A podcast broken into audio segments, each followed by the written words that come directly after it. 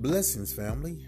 I am excited to share with you. This is Pastor Loggins with Positive Talk.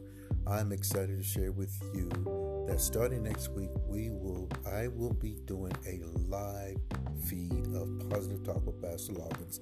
Basically, what I'll be doing, I'll be having one-on-one conversations with uh, um, our own personal church family from True Faith and also other people of God, and we will be hitting, addressing head-on issues that we deal with everyday life, not only from a natural standpoint, but also from a biblical standpoint uh, and spiritual standpoint. So I'm excited. I hope that you'll join me. Um, looking forward to the um, to the move of God and how He'll help. Hopefully, we'll be able to help each other. The Bible says, "Iron sharpens iron."